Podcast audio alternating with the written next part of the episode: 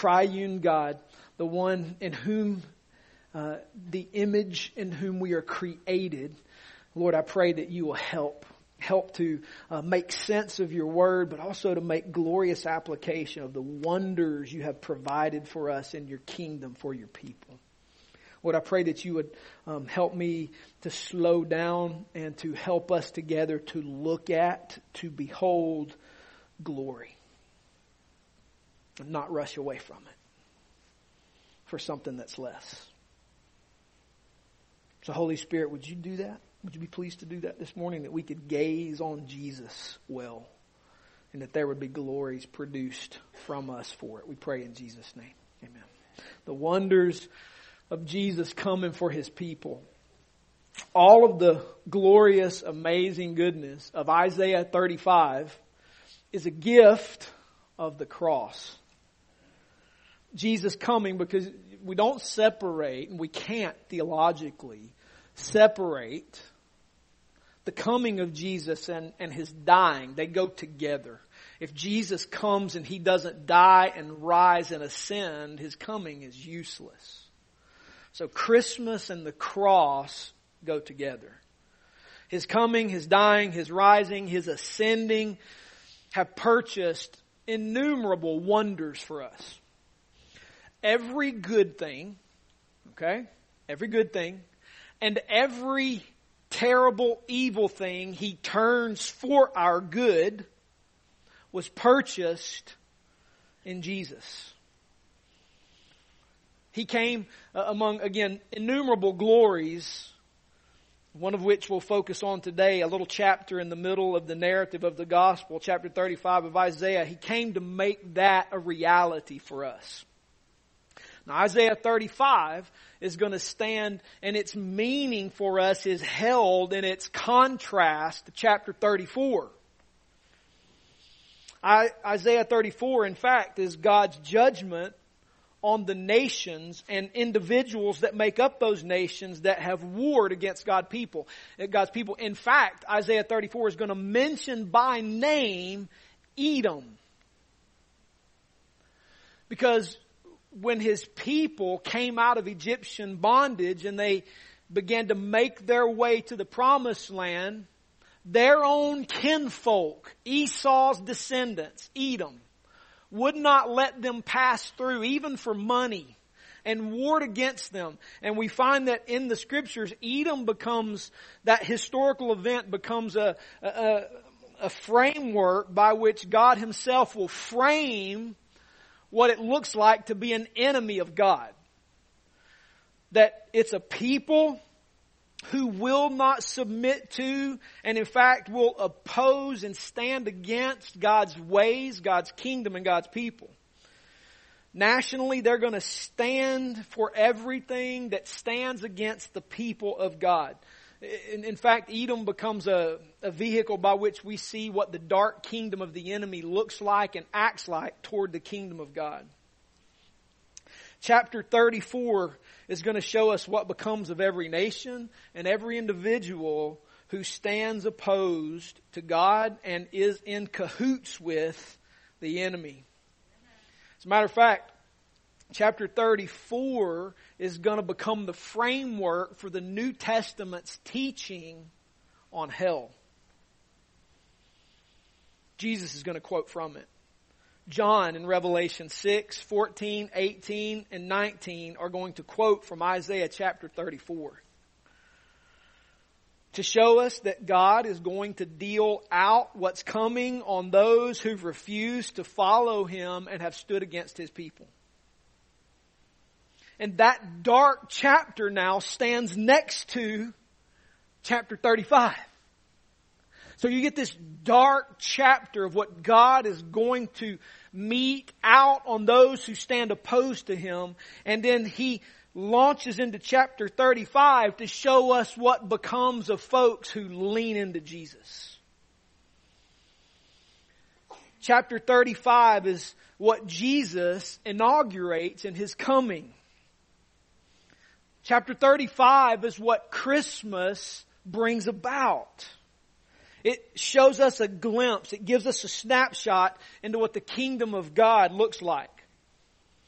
Jesus, among, again, many things, mission in coming, dying, rising, and ascending, is to purchase for us the good of Isaiah chapter 35. And its presence and its rising dominance that will crescendo in his return and the final full establishment of the kingdom of heaven here on this earth, in this place forever face to face. Lewis captured this so well. And again, this is a, this is, this would be a whole like classroom lesson on our eschatology, the study of last things. Um, but, but Lewis, sometimes we don't understand Lewis in the Chronicles of Narnia because he's not a, he's not a, a rapture, take you to this Platonic, ungodly, unbiblical concept of heaven that separates physical from spiritual. And, and, I, and this side note, can I rabbit trail for a moment? So much of our spirituality is Platonic and Gnostic in the Western church. Spiritual good, physical bad. And the reality is biblically, remember we're studying through Genesis, right? Everything God created was good. The physical is not evil and it's not going away. It's going to be restored. Sin will be abolished. The kingdom of heaven is here. And we will be restored and raised to live in it without sin. So when we read Lewis, Lewis feels a little funky to us because his eschatology is different than our Platonic Gnosticism. And we read in The Lion, the Witch, and the Wardrobe, or watch the movie, maybe you haven't read the book, you just watch the movie, right? What happens when Aslan returns? Thank you, Miss Georgia, being honest, being honest. when Aslan returns, what happens? It was always winter and never Christmas.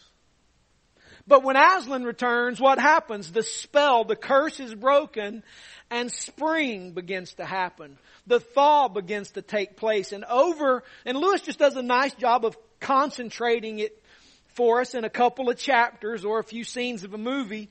He captures for us what's happening now. That when Christ came and He died and He rose and He ascended, the inauguration of Isaiah 35 happened and is gradually gaining dominance in the world until full spring will bloom.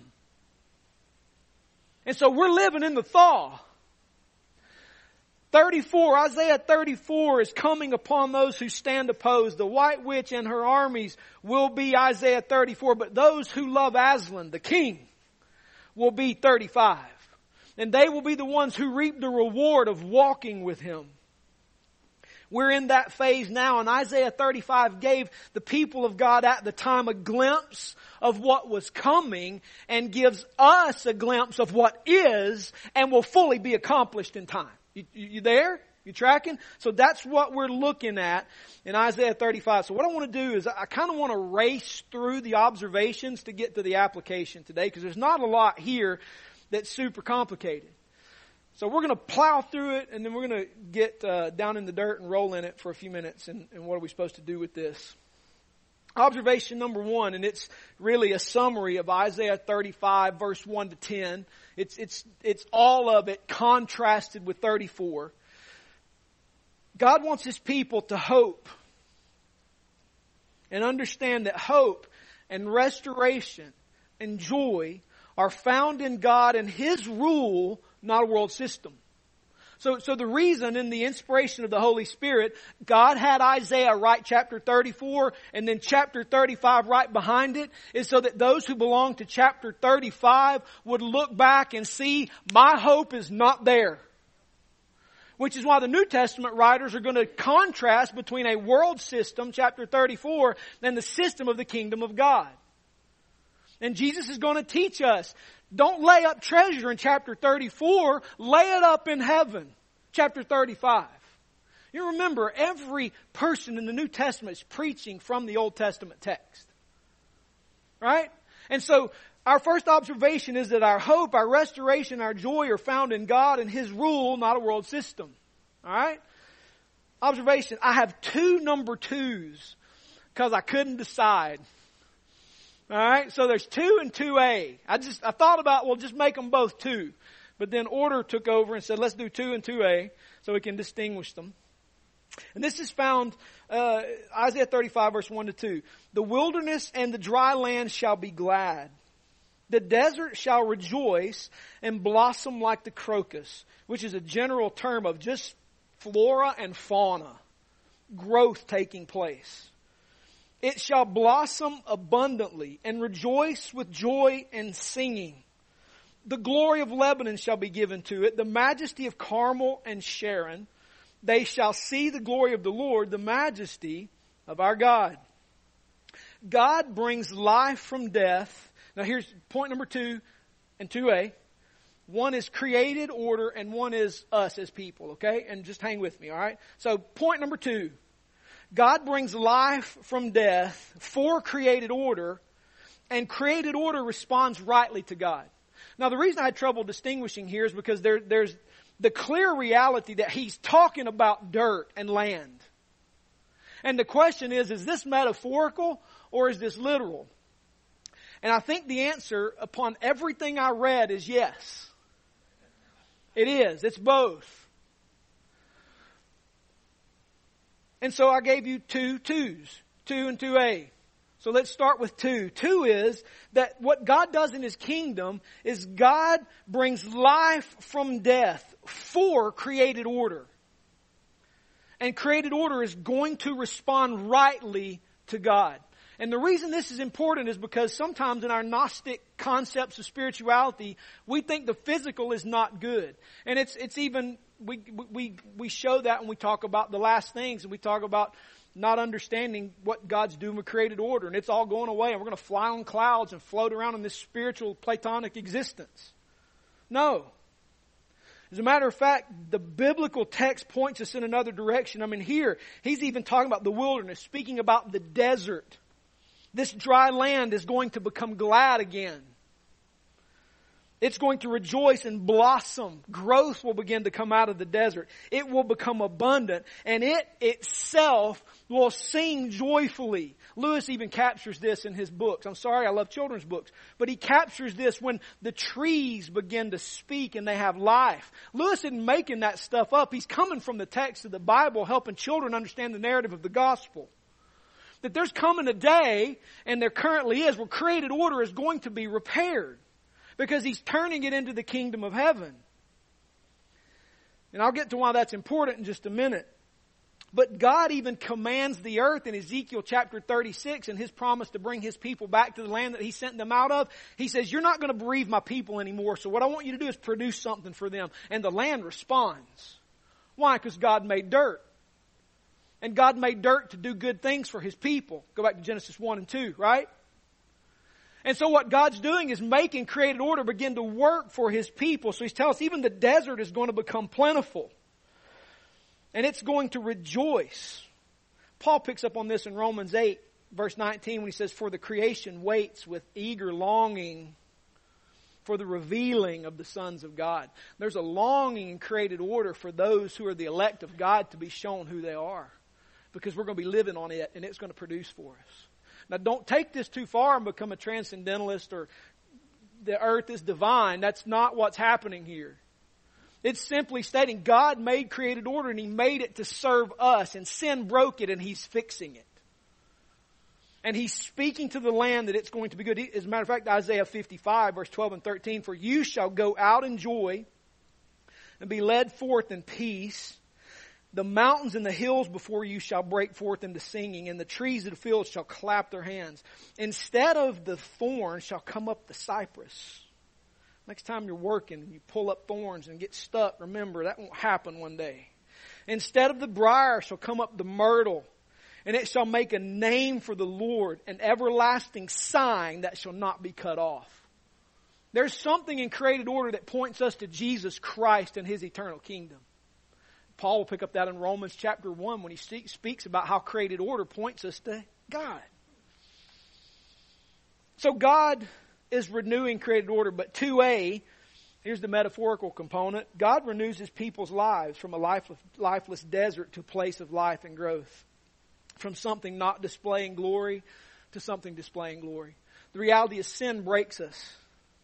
Sin has destroyed man and destroyed humanity. The image of God has not been destroyed.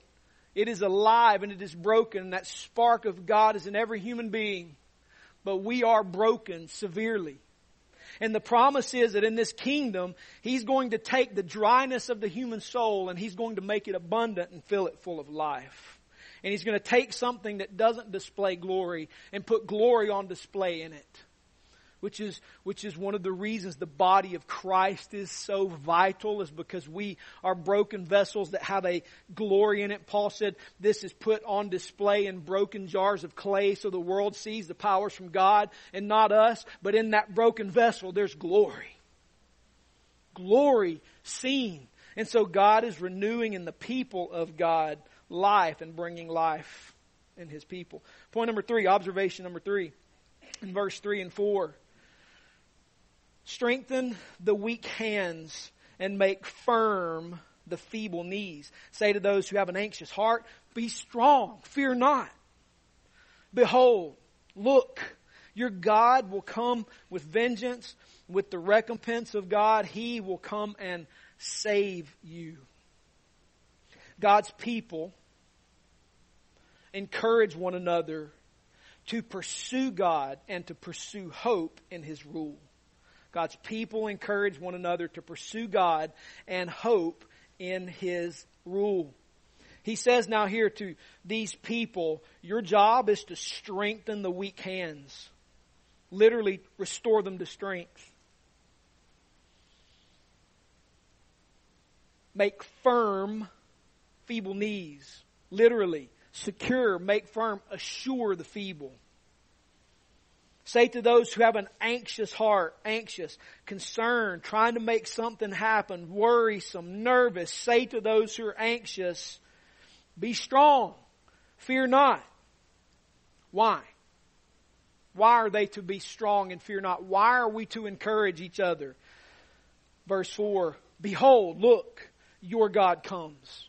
And he comes to take vengeance on the people who oppose you in chapter 34 and he comes to set right and give you everything that was taken away from you in the curse, recompense. So he says here that the people in my kingdom are to be a people who encourage one another, to come after God, to look at Him, to gaze upon Him, look at the glory of God. And that is the means by which we find here that our hands are strengthened. There's firmness in our stance and anxiety is done away with because we gaze upon Him and we see Him and we see He has us. Observation number four in verse five to seven. Then the eyes of the blind shall be opened and the ears of the deaf unstopped. Then shall the lame man leap like a deer and the tongue of the mute sing for joy. For waters break forth in the wilderness and streams in the desert. The burning sand shall become a pool and the thirsty ground springs of water. In the haunt of jackals where they lie down, the grass shall become reeds and rushes. God's people will now begin to sing for joy because God puts in order what the curse has caused to be out of order. Again, we come back to a component of created order and our engagement in it. I don't want to beat a dead horse here. But I think one of the things God is doing in us as we look through the book of Genesis and study through and as we come to the text, this theme just keeps rising that our hope in the kingdom of heaven is rich and nuanced and thick and good and present, not just out there.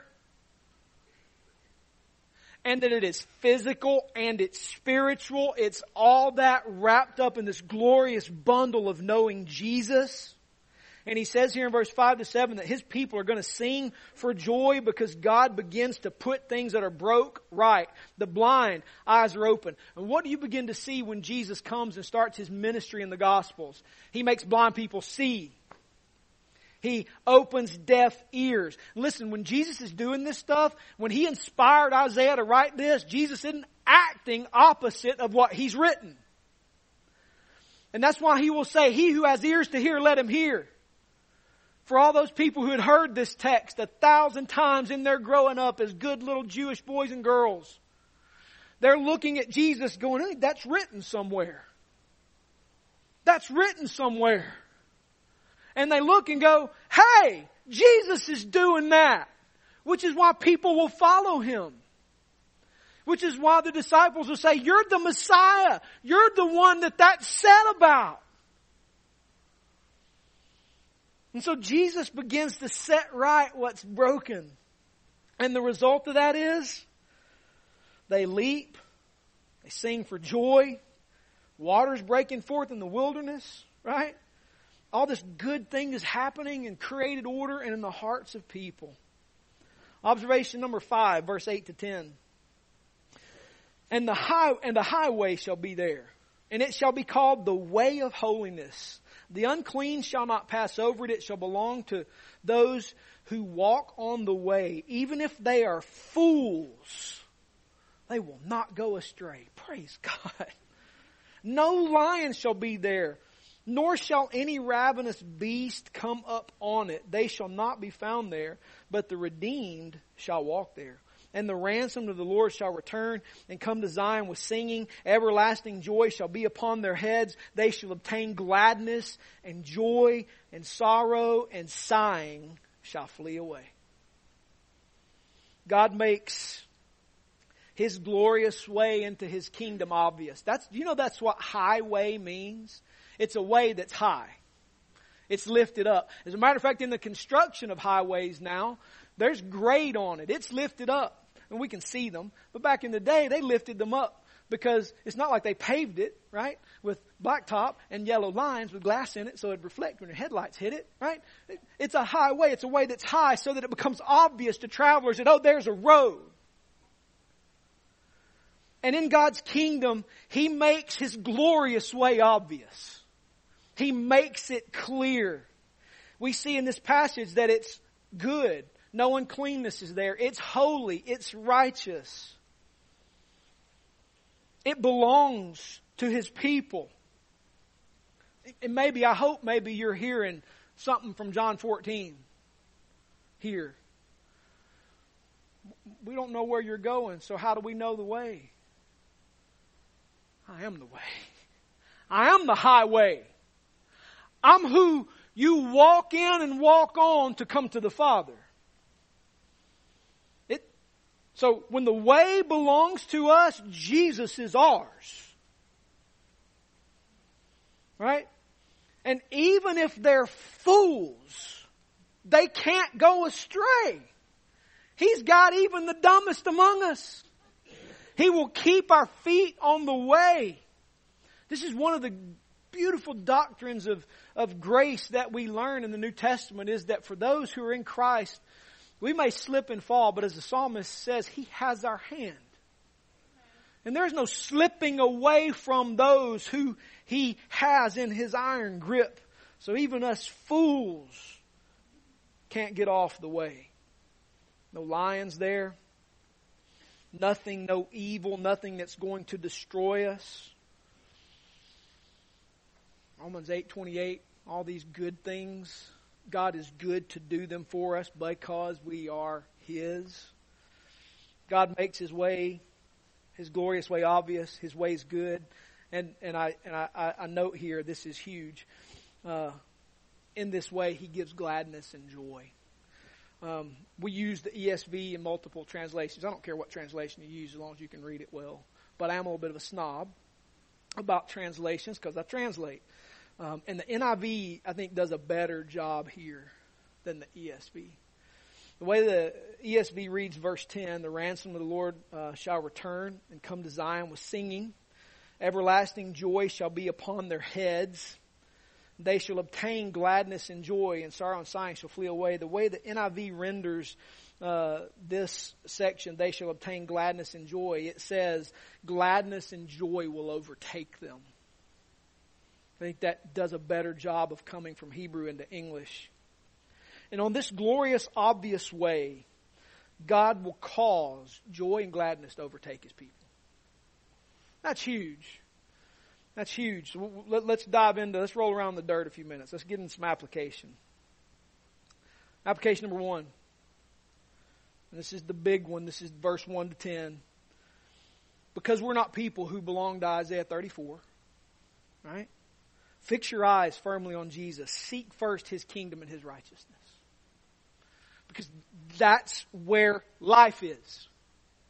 There is no life in Isaiah 34.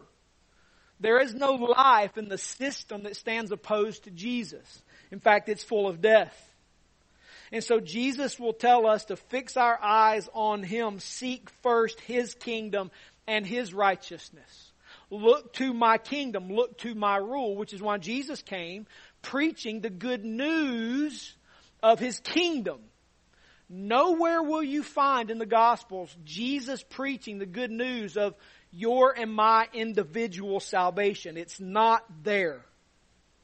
He preaches the good news of His reign, His rule. It includes our salvation together, but it is bigger than that. It is His reign over all things. And Jesus says, for my people, come and put your eyes on me. Make me a priority. Come after me. Seek me first. Seek my way first. Now, I don't have time to unpack Matthew chapter 6. But I'll come back to this in just a second. You just want to get really down in the dirt and roll around? Try Matthew 6 on for size. How do you seek God's kingdom first? Learn to pray like Jesus taught us to pray. Not for public consumption, but so that Jesus hears. And when you fast, not if you fast, when you do without food, do it privately so I see and not people think you're spiritual. And all your needs, don't go after them. That's what unbelievers do. Come after me and I will see that you get what you need. There ain't none of us in this room doing that right. If that's not true, Jesus isn't God and we're here wasting our time. But if He is God, and Isaiah 35 belongs to us, and we might ought to do something with that, don't you think? If He's more than 8 pound 6 ounce baby Jesus in golden fleece diapers, then we ought to do something with that. Does that make sense? We don't just celebrate a little baby. He's the reigning king of the universe, the creator of all things, and his coming was to identify and become a faithful high priest who is the warrior king, who's going to pull off Isaiah 35 by himself. Read Revelation 19. Right? And therefore, I think it behooves us to think that if we belong to Isaiah 35, our eyes practically need to get fixed on following Jesus every command to the T. Which is why we say here that discipleship is learned to hear and obey. We know enough. Last Sunday night I preached up in North Carolina at uh, Red Oak, uh, Snowbird Wilderness Outfitters, and, uh, and, and I preached Acts 13, 1 to 12. And I, I spent a lot of time just hanging with them over Acts 13, not over Barnabas and Saul, which we have a tendency to worship heroes because Jesus isn't our hero. And Acts 13, 1 to 12 is really not about Barnabas and Saul, it's about the church at Antioch and that it has everything it needs because it is the body of Christ. And Barnabas and Saul are just two tiny cogs in a larger body. And they happen to be the ones the Spirit said, set apart and go and they heard and they obeyed. Listen, we know enough orthodoxy here in the West. We know the difference. I hope, and, and I think there's some pockets where we need doctrinal instruction. But we know enough doctrine that if we did something with it, we would be world changers. You've heard me tell this story before. I told it to them, and, and maybe you haven't. You're maybe a little newer to our fellowship. But my friend, my mentor, who's been working in this particular country for years and years and years in a little cafe reading his Bible because he does things like that where he shouldn't. And it's illegal to do that kind of stuff. He's doing it. The little waiter sees him doing it, rushes off, and he's thinking, oh my gosh, I'm about to get caught. I'm going to get in trouble. He folds it away, puts it in his pack. The little waiter comes back, and he's got two pages with two chapters of Philippians on it. And he asks him, you Christian? He goes, yeah. You pastor? And he goes, yeah, I pastor too. This dude knew enough from two chapters of Philippians to follow the Lord as a pastor and plant hundreds of churches. We can't spit out one church. And he's got two chapters of Philippians and planted hundreds. There's a fundamental failure to apply what we know here.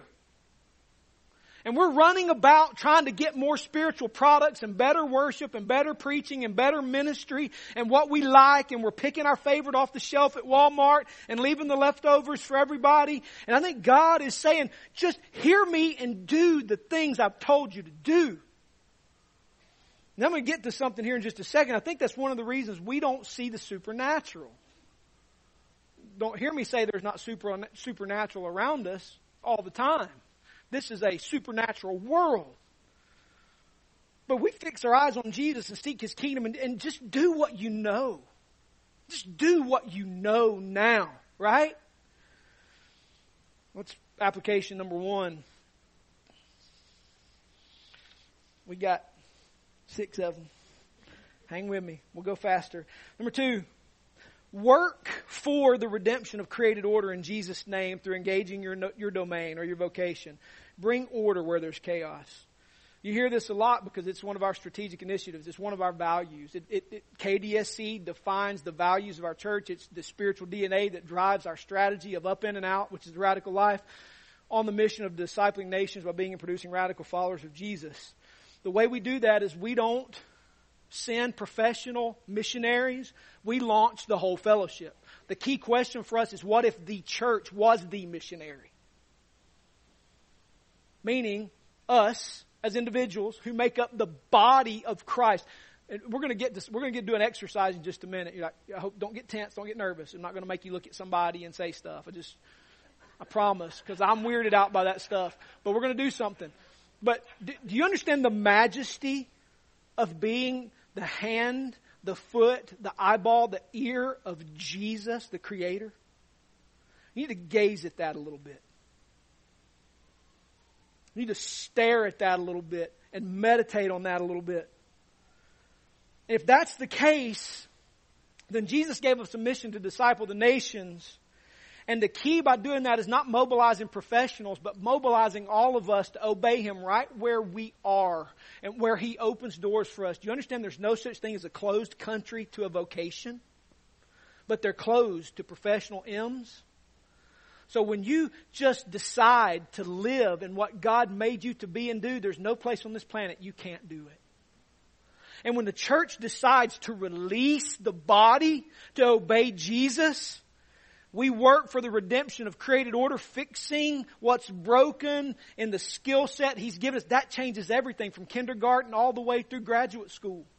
Looking at what God made me to be and do, becoming the best at it I can possibly be, and employing that vocation in that societal structure to make disciples on the inside of it then you've just released the church to change the world. So just work where you are and what God's made you to be and do today. And make disciples. hear and obey. Here, I don't know what to do. Start making disciples. This gospel is powerful. Will save sinners. And I, I said this a couple weeks ago. I'm not going to do it now, but I'm not going to ask you to raise your hands and tell me how many of you've made disciples this year. My hunch is it will be a low number for us in the West, where's the disciple making? Right? Where are people coming to know the Lord in salvation and growth and grace? From our individual personal task as a member of the body. It's got to be there, right? So, so how do I, how do I work in created order? How do I see the desert begin to blossom? How do I see streams in the desert? Fix what God has given you to fix in the domain He's given you to fix it in. There's plenty of challenge tomorrow when you clock in, I promise. It's all broke bring order to it, and make disciples.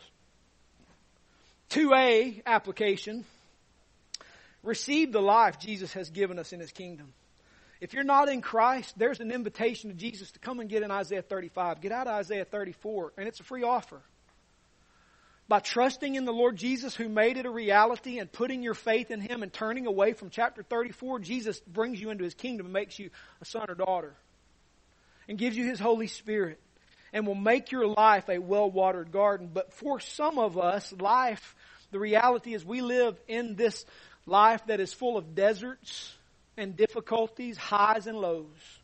And the promise is for us, Psalm 84, that when we go through those dry places, God is good to make them a place of springs because even when we're dry, He's still not done working through us and other people. And so when we're dry, He can give us water. And for many of us, maybe you're in the middle of one of these dry seasons and it feels like God is distant and He is silent and He is not present. When the offer for us this morning is come and get fresh life. And we're going to work on that in just a second. Number three, be a source of encouragement to each other. Be a source of encouragement to each other. There's nowhere in the Bible that says critique one another, therefore, for the glory of God. It's just not there. That I, do a good enough job of that myself for myself. I would say it's one of the banes of my existence is I'm too hard on myself. And the reality is that the, the world the world system and life, this side of the kingdom being fully accomplished is hard. And we need to be in covenant fellowship where we lift one another up.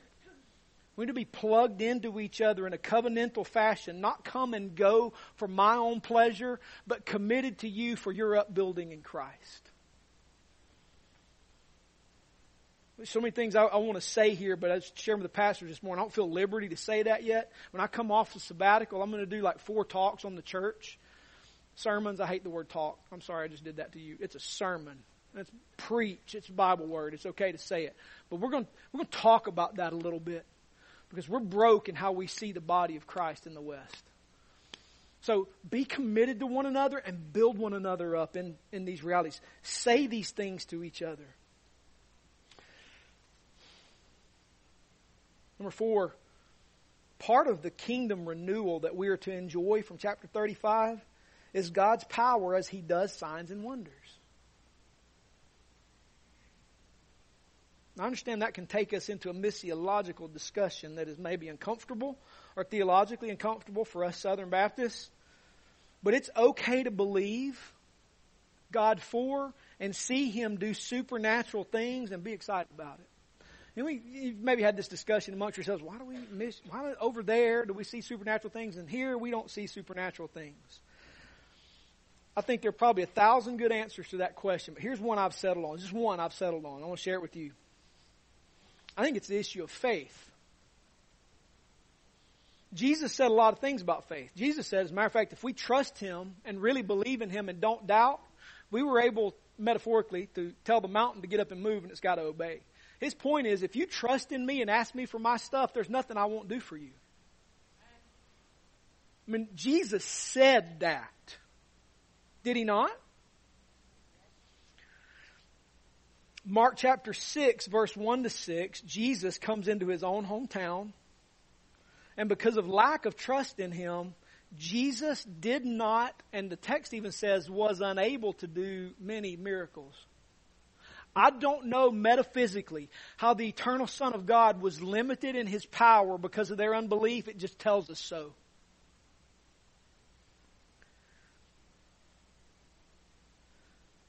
If Jesus tells us that by faith in him, supernatural things happen, and we're not seeing supernatural things, could we draw the line between not believing in Him and trusting Him for those and them not happening? Maybe so.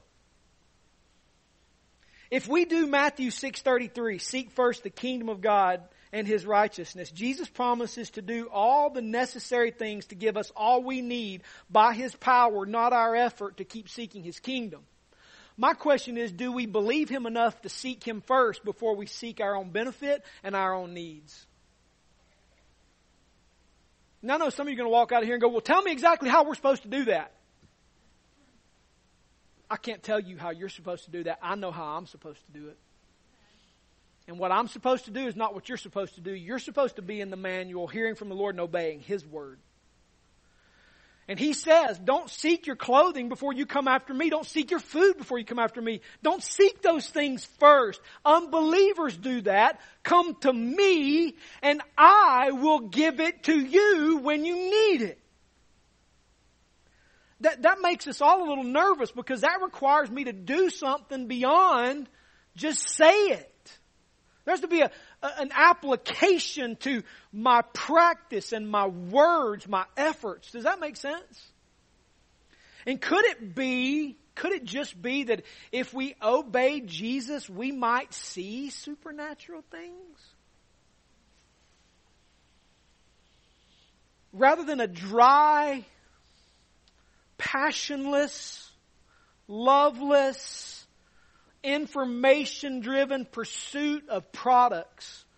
Could it be that if we heard and obeyed the Lord, He would pour power out on us? So when we preached through Acts not too long ago, I don't remember, it's been a while. One of the things I said to you, I'm not going to rescue you from the implications of those texts by telling you that's no longer or this. I'm not going to do that because the text won't let me do that. It's giving it to us as normative of the kingdom. Isaiah 35 says this is the kind of stuff that he does. I think God wants Rome to be more than 10 to 15,000 people attending church on any given Sunday. And that's just the part-timers. I think he wants to save the dark corners of Rome and Floyd County. But do we trust Him enough to go there and say those things? Or do, just, do we just want people that smell like us, have the money we have, and like the things we like? You know what I'm saying? and so, maybe our trust in Him is lacking a little bit. Maybe we don't see power because we don't believe. And when you hear me say believe, it's not information, it's action on what we know. Christmas is more than us to have a good, a little feel good fuzzy. It is to remind us that the kingdom has come. And the king has come. And the thaw is taking place. The ice is melting and spring is here. And as agents of his kingdom, we have the power of that in the gospel that we preach. We see here that God has made his way clear, and that way is Jesus. How do we see that way clearer every day? I feel like a broken record but I, I can't get away from it. The older I get, and the more I read through this thing, the more I'm reminded it's in the manual. It's really there. Every strategy's in the text. You don't have to make it up. It's there. Knowing Him is in the text. He meets you in the text. He speaks to you in the text. And when the text drives your life, He speaks to you when you don't have the text in front of you. And He'll do it in whatever way you need Him to do it in. No limitations. You need to know Him. You know His Word. And when you know His Word, you know the manual, He will give you what you need and He makes His way clear. You need to be in covenant fellowship with each other. One of the ways God speaks to me, we were talking about this week, Dub and, and John and I, as we're gathering, as these guys are seeking leadership and growing in leadership in our church. One of the things we discussed as we were talking through that in the coffee shop was that I hear God in fellowship in covenant fellowship. We're committed to each other, committed on mission together. The Lord speaks clearly in those times, like He doesn't for me outside of that. So be in fellowship with one another. Simply act on what you know and trust the Lord to show you what you don't know as you walk by faith. It's not appropriate to not act because we don't know. Act on what you know, and He'll show you what you need to know as you keep acting. Finally, God, I'm sorry, I was, I'm long, man. I'm long winded. Red Oaks used to like 35. I gave him 50. Brody, te- Brody texted me this week and said, uh, he said, man, I was, I was, I just got hammered by kettlebells and, uh, what was he, he was doing some kind of workout, kettlebells and, oh, assault bike and your sermon. And I was like, oh, I'm glad it was kettlebells and assault bike. That's good that you thought my sermon was. It was, he said that positively, so. but we need to live in a sober hope and a supernatural joy. A sober hope and a supernatural. This is the last point of application, and this is where we're going to linger for just a moment. Because I want our worship at the end in just a minute to not just be rote. I, I'm just kind of grossed out with that. I'm done with that. I don't, I hate the fact that sometimes we walk in here and it's so heavy that we can't sing. And I don't know the answer to that. I think there are myriads of things we need to figure out, but I just, so, so just hear me for a second. We need to live in a sober hope and a supernatural joy. I felt I had to, I'm just going to stay with my notes here for a second. I felt I had to state this application this way because some of us are either passing through or coming out of dark and hard seasons of life. And perhaps we read passages like this and wonder if any of that is ever going to be a reality for us.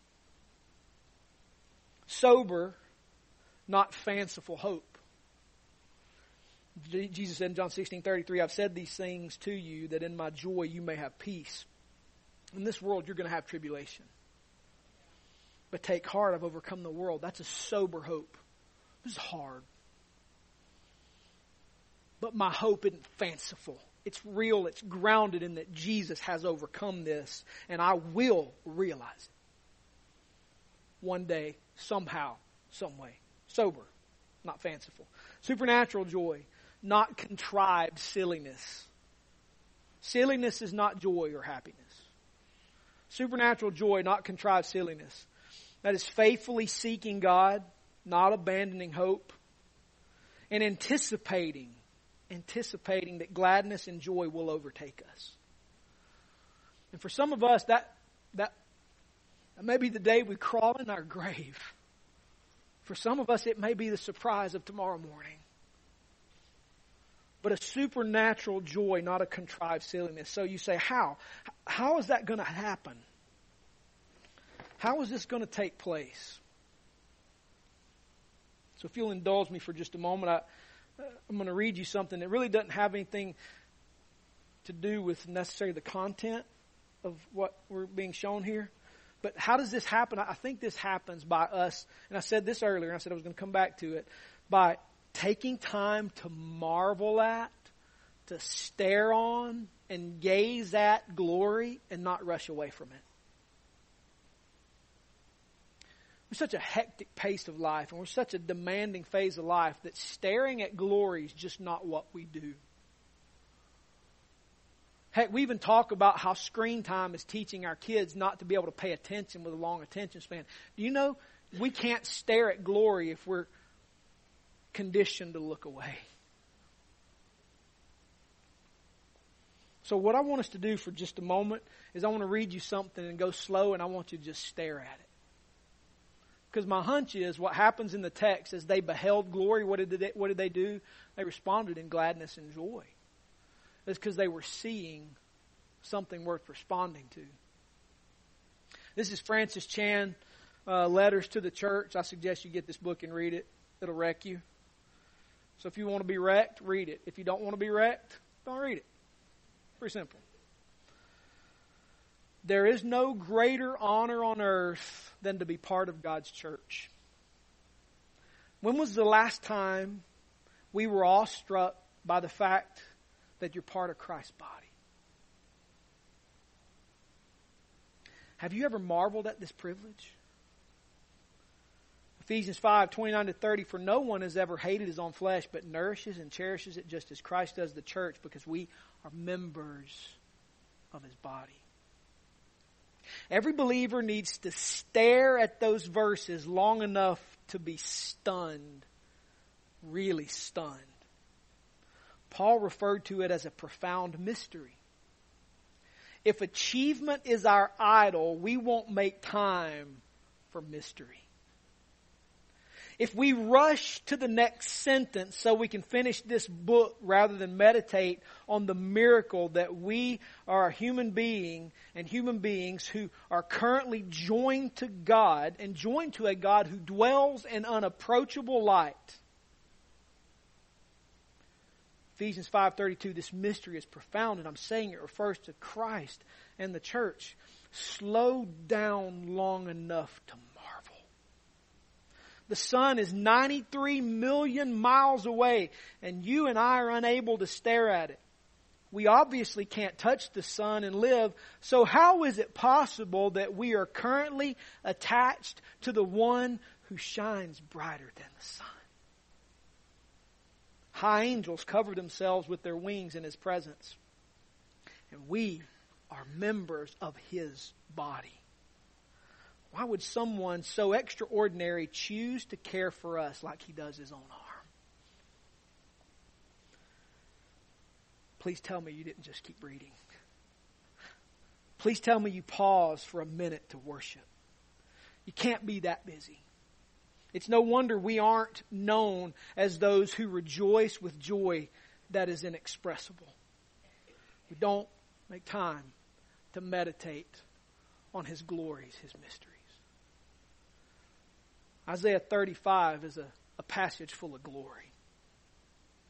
And likely we'll see it, have a few minutes of fuzzies, and we'll pass on. And I think the invitation for us in Christmas is to stop and gaze. Stop and gaze. Stop and gaze. So I think if we want our worship to be more than just what we do, we just take a minute and gaze upon those words. And I know that's probably weird. How am I supposed to do that? Well, maybe get your Bible open, look at it, read it. Maybe sit there with your eyes closed for just a moment and think on it. And why eyes closed? Because if you're like me, I'm like, squirrel. And so just close your eyes so that you won't be distracted and think on it.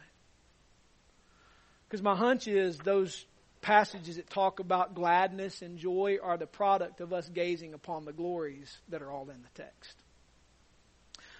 So here's what I want you to do. Band's going to come on up and be ready. And they're going to play when they play, and which is like as soon as they get ready. Okay? No mystery, band. Just play. But I want you to now begin to gaze on the beauty of Isaiah 35 and the fact that we are members of his body and just see if maybe he does something cool in your heart. Would you do that? Ready? Go. Father, we ask that you would do this now. That you would help us to see and savor more of Jesus. That we could gaze on your beauty. And that you would do the supernatural work of churning out of our hearts life, springs of living water. Holy Spirit, Jesus said you would be a spring of living water in us. So as we think on your beauty, would you